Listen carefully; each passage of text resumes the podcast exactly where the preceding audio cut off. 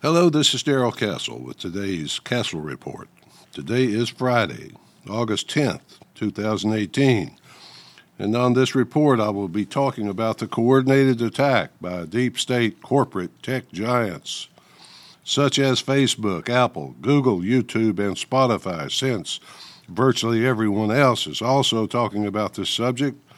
I will try to give some different information, such as some legal arguments as to why being private might not shelter these particular corporations this time. It is common for those on the left to express hatred of capitalism and to rejoice when an anti capitalist is elected. Yet they trust the capitalist, massive, unaccountable corporations to decide for all of us what we are able to listen to and to discuss thanks to their demands. Global corporations now govern the public sphere and decide what speech is permissible and what is not. These private corporations, therefore, not subject to First Amendment restrictions, or so they believe, so they tell us, but they are also bigger, more powerful, and certainly richer than many governments. They are so big and so powerful that they are virtually an arm of government, as Ron Paul has charged. Part of the coordinated attack I spoke of earlier was against the director of the Ron Paul Institute for Peace and Prosperity, and Dr. Paul, had some things to say about that in an interview on Tuesday. Quote, while social media could be a real delight and very informative, the biggest role social networks are playing is working with the government. The government is indirectly regulating free speech through companies like Twitter and Facebook. He went on to say, you get accused of treasonous activity and treasonous speech because in an empire of lies, the truth is treason. Challenging the status quo is what they can't stand. It unnerves them, so they have to silence people. End quote. Therefore, the tech giants are acting on behalf of government, as Dr. Paul says, to the point where they have become virtually an agent of government. They allow the government to control speech through them as surrogate companies. There is a case, I believe, from the California Supreme Court that holds them to be similar to public utilities, and Twitter has been recently sued on that premise. A case of Taylor versus Twitter, I think. If you look at normal media, such as the New York Times, that paper has control over editorial content. It hires a profane racist to its editorial board then it is responsible for the content of what she puts in the paper, and it can be sued if she prints libel. The internet companies, on the other hand, argue that they have no control over content. They do not edit what goes on the internet in any way, they just try to keep violent, hateful speech off their media. That premise is easily refuted when you research the many sites where Antifa has posted actual calls for political violence so they, in fact, do control content. Alex Jones is shut down, deplatformed, shadow banned, eliminated from the public sphere.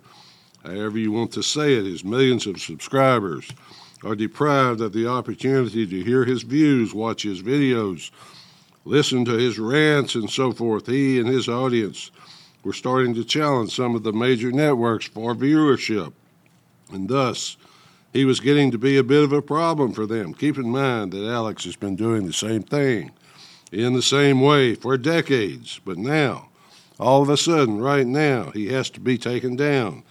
So, all within a 24 hour period, Alex and much of his InfoWars channel has been banned from Apple, from Facebook, Spotify, and Google, YouTube. Even LinkedIn took him down, and he doesn't even post there, as I understand it when Apple decided to ban him entirely, not just some episodes, the other online giant companies followed suit. So, despite his having millions of followers, despite the obvious public interest in what he has to say, he is cast out of social media and effectively silenced. Whether you call it deplatforming, shadow banning, or something else, it reminds one of the old Soviet practice of making someone a non person. What happened to Alex and many others, for he's only the most prominent, is censorship, and it is corporate control of speech. It is not only the government that can be guilty of censorship. When companies are the facilitators of public discourse and debate, and in this modern age, the only means of communication, then these corporations have become the government's de facto censors. The coordinated nature of this attack might leave the tech companies vulnerable to an antitrust lawsuit. It is obvious that the attack was coordinated. Therefore, it was not about Alex Jones at all. It is an attack against conservatives in general.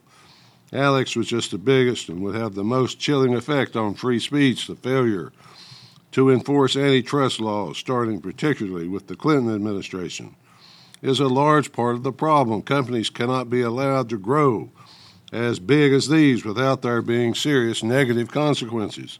For example, Apple is on track to soon become the first trillion dollar company of the 195 companies, countries rather, in this world. Only 16 have a trillion dollar GDP, meaning Apple would be a G20 economy. If it were a country, it could easily have its own State Department, its own military. That's a powerful company, folks. Alex Jones should seek the services of an antitrust law firm. Perhaps he will turn out to be the catalyst that breaks these companies apart. It doesn't matter what you or I think of Alex Jones. It doesn't matter whether you follow him religiously or whether you think he's just a blowhard full of crackpot theories. We should be very worried about what has happened to him because it confirms that we are entering a new era in the outsourcing of censorship. The deep state doesn't care whether these companies are public or private. It wants opposition silenced and it gets what it wants. So, what was once done by the government is now just outsourced to private companies. The cleansing from public life of all speech deemed offensive by the corporate overlords, which was once done by government to mold public opinion, is now done by their corporations. They use capitalist power, perhaps in violation of the antitrust laws, to erase the voices they don't like. This is also a worldwide phenomenon since we're dealing with global corporations.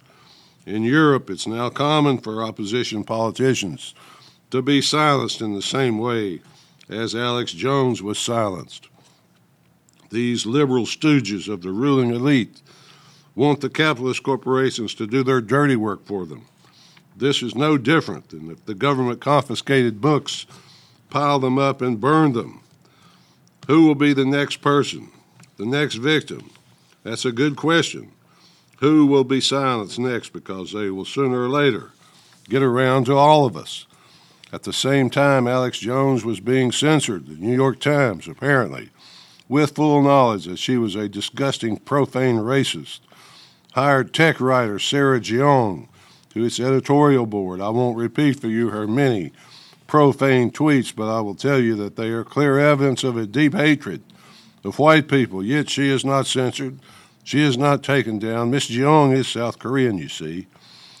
She's really suffered over the last 15 years in this white society. Having done her undergraduate work at Boston University, she then attended Harvard Law School, of course, then a fellowship at Yale University, so she is a child of benefit.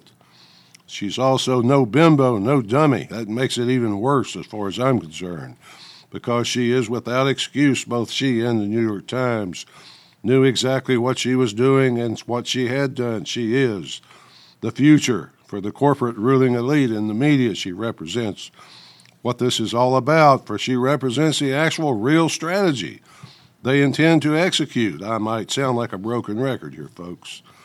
But the New York Times is the worldwide go to source for news from other news sources. In other words, the New York Times tells other sources of news what's acceptable to say on their own editorial pages. Her views, as expressed through her Twitter pages, are more than just overt racism, they're pure gutter, venom.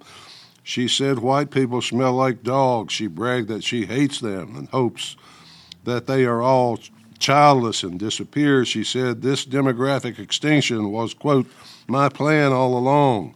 The Times, which likes to brag about its practice of culling out hate speech, did not withdraw the job offer in the face of this outrage. No. The Times defended her, said she was only reacting to hate speech directed at her online. It's a free country, isn't it? No, it's at least free for the Times, though. I thank the Times for this. I thank them. I admit that the Times is free to hire all progressive, disgusting, racist people that it wants. I thank the Times for once again removing the mask and revealing to us what it really is, along with what all the progressives left really is. I'm hopeful that at least some people will see these things I, that I've spoken of and start to wake up. Some white liberals will be offended by her, I suppose. I have doubts about that, but I can hope. What happened to Alex Jones is a tactic, folks, not the actual strategy. It's a tactic coming suspiciously close to the 2018 midterm elections. Tactics are what one uses in furtherance of its overall strategy. The island hopping campaign in the Pacific during World War II was a tactic in furtherance of the strategy, which was to reduce Japan to a state of unconditional surrender. These things happening today are tactics in a broader strategy, which I believe is to reduce all humanity, liberals and conservatives alike, to a state of unconditional surrender. To realize that strategy, humanity has to be divided. Voices must be silenced. Hatred and conflict must be fanned into real flames. Racial conflict must dominate everything. Worldwide chaos must be constant and increasing. Finally, folks, finally, the all powerful ruling corporate elite will intervene to save us.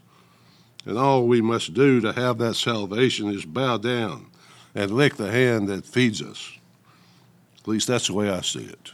Till next time, folks, this is Darrell Castle. Thanks for listening.